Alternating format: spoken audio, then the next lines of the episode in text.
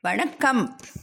தப்போவானி நேயர்களே இந்தியாவிலேயே முதியோர் இல்லத்தின் முதல் இணைய வானொலி தப்போவாணி கோவை முதியோர் இல்லம் தப்போவனத்திலிருந்து உங்களை மறுபடியும் சந்திப்பதில் மிக்க மகிழ்ச்சி. இன்று மற்றுமொரு ஆன்மீக தகவல் உங்களுக்காக. கடவுள் நம்பிக்கை. அன்பான நேயர்களே நான் இன்று கடவுள் நம்பிக்கையை பற்றி ஒரு சிறு கதை மூலம் சொல்ல விரும்புகிறேன். வெகு காலத்திற்கு முன் ஒரு நாட்டை ஒரு ராஜா மிகவும் சிறப்பாக ஆட்சி செலுத்தி வந்தான். நாட்டு மக்களுக்கு வேண்டிய அத்தியாவசிய பொருட்கள் எல்லாம் கிடைத்தன. நாடு மிகவும் செழிப்பாக இருந்தது. மக்கள் ஒரு குறையுமின்றி நன்றாக வாழ்ந்து வந்தார்.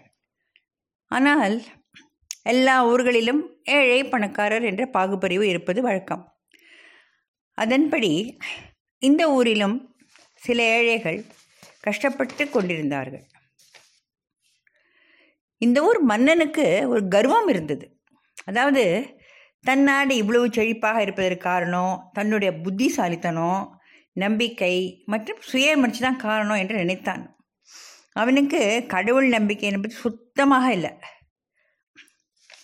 இவ்வாறு ராஜ்யம் நடந்து கொண்டிருக்கும்போது ஒரு சமயம் எப்போதும் போல இரவில் மாறு வேஷம் அணிந்து நகர்வலம் போனான் அப்போது ஒரு தெருமுனையில் இரண்டு பிச்சைக்காரர்கள் பிச்சை எடுப்பதை கண்டான் அருகில் சென்று பார்த்தபோது அதில் ஒருவன் கடவுள் நாமத்தை சொல்லி பிச்சை எடுத்து கொண்டிருந்தான். மற்றவன் ராஜாவின் பெயரை சொல்லி பிச்சை எடுத்து கொண்டிருந்தான். ராஜாவுக்கு மிக அதிசயமாக இருந்தது. தன் பெயரை சொன்னதால் மிகவும் சந்தோஷப்பட்டான். பிறகு கடவுள் நாமத்தை சொல்லி பிச்சை எடுத்தவனை பார்த்து நீ ஏன் கடவுள் நாமத்தை சொல்லி பிச்சை எடுக்கிறாய்? என்று கேட்டான். அதற்கு அவன் நமக்கு பூமியில் வசிப்பதற்கு வேண்டிய எல்லா வசதிகளையும் கடவுள் ஒருவரால் மட்டுமே கொடுக்க முடியும் என்றான். இதை பார்த்து அரசனுக்கு சிரிப்பு தான் வந்தது. இந்த மாதிரி நிலையில் இருக்கும்போது இவனால் எப்படி கடவுளை பற்றி உயர்வாக நினைக்க தோன்றுகிறது என்று எண்ணி இரண்டாவது பிச்சைக்காரனிடம் சென்று ராஜாவின் பெயரை சொல்லி பிச்சை எடுப்பது ஏன்? என்று கேட்டான். அதற்கு அவன் நாம் கடவுளை காண முடியாது. ஆனால் ராஜாவை நாம் கண்டு கண்குளிர கண்டு மகிழ்ந்து அவரை கொடுப்பதை வாங்கி திருப்தி அடையலாம் என்று சொன்னான். இதனால் மிகவும் மகிழ்ச்சி அடைந்த மன்னன். அந்த இரண்டு பிச்சைக்காரர்களையும் சோதனை நடத்த முடிவு செய்தான். மறுநாள் அமைச்சர்களை அழைத்து கலந்து ஆலோசித்து ஒரு முடிவுக்கு வந்தான். இதன்படி ஒரு திருவிழாவில் அனைத்து ஏழை மக்களையும் அழைத்து சாப்பாடு போட்டு உணவுப் பொருட்களை கொடுத்து அனுப்ப முடிவு செய்தார். அதன்படியே மன்னன் ஆணைப்படி அனைத்து ஏழை மக்களும் கலந்து கொண்டார்கள்.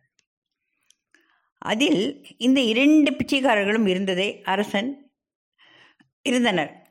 அரசன் எல்லோருக்கும் வயிறார உணவு வழங்கி பரிசு பொருட்கள் கொடுத்து கூடவே ஒரு பரங்கிக்காயும் கொடுத்து அனுப்பினார். அதில் ராஜாவின் பேர் சொல்லி பிச்சை எடுத்தவனுக்கு அந்த பரங்கிக்காயில் உள்ளே தங்கமும் வைரமும் வைத்து கொடுத்து அனுப்பினார். அரசர் மேல் நம்பிக்கை வைத்ததற்கான பரிசு என்று நினைத்து கொடுத்தார். இப்படியே ஒரு மாதம் கடந்தது. அரசன் திரும்பவும் மாறு வேடமணிந்து அந்த பிச்சைக்காரனிடத்தை பார்க்க விரும்பினான். அங்கு ஒரு பிச்சைக்காரன் மட்டும் அதாவது ராஜாவின் பெயரை சொல்லி பிச்சை எடுத்தவன் மட்டும் உட்கார்ந்து பிச்சை எடுத்து கொண்டிருந்தான்.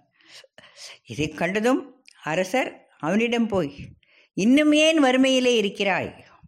உனக்கு கொடுத்த பரங்கிக்காயல் மூலம் நீ மிகவும் பணக்காரனாக இருப்ப என்று நினைத்தேன் என்றான். ராஜா அவனிடம் பரங்கிக்காய் பற்றி விசாரித்து அதன் முள் இருந்த விலையுயர்ந்த பொருட்களை பற்றி கூறவும் அவன் வருத்தத்தோடு இது தெரியாமல் ஒரு மனிதனுக்கு அந்த பரங்கிக்காயை பத்து ரூபாய் விற்று இரண்டு நாட்கள் பசியை போக்கினேனே என்றான். அதற்கு அரசன் ஏய் கூறுகெட்ட மனிதா அதில் வைத்திருப்பது ஒன்றும் பொன்னும் பொருளும் உன்னை செல்வந்தராய்க்குமே என்று சொல்ல. பிச்சைக்காரன் தன் விதியை நொந்து கொண்டு மறுபடியும் பிச்சை எடுக்க ஆரம்பித்தான். அப்போது மன்னன் அந்த கடவுள் பெயரை சொல்லி பிச்சை எடுத்தவன் என்ன ஆனான் என்று கேட்டதற்கு அதேன் கேட்கிறீர். அவனுக்கு எங்கே இருந்துதான் கிடைத்ததோ தெரியவில்லை. இன்று பெரிய செல்வந்தர் ககி மனைவி மக்களுடன் வாழ்வதாக சொன்னான். உடனே அரசன் அவனை சந்தித்து கேட்டதற்கு அவன் சொன்ன பதில் ஆச்சரியமாக இருந்தது. அவன் ராஜா கொடுத்த பரங்கிக்காயை உடனே சமைத்து சாப்பிட்டு இரண்டு நாட்கள் பொழுதை கடத்தியதாகும் பிறகு அவன் தந்தைக்கு சிரார்த்தம் செய்ய கடையில் சென்று ஒரு பரங்கிக்காய் வாங்கி வெட்டி பண்ணும்போது உள்ளே பொன் வைரம் முதலிய விலையுயர்ந்த பொருட்களைக் கண்டு ஹா இது கடவுள் கொடுத்த வரம் என்று அதை வைத்து பெரிய செல்வந்தனான கதையை சொன்னான்.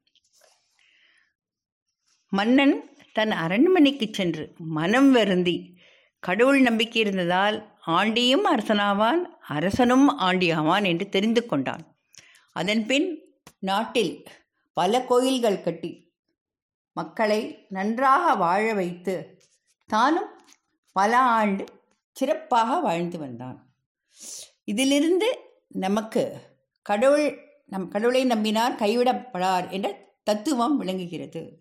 இதுவரை நீங்கள் கேட்டுக்கொண்டிருந்தது நீ வானொலி நிலையம். உங்களிடமிருந்து விடை பெற்று கொள்வது ரமா சம்பத்குமார். அனைவருக்கும் நன்றி.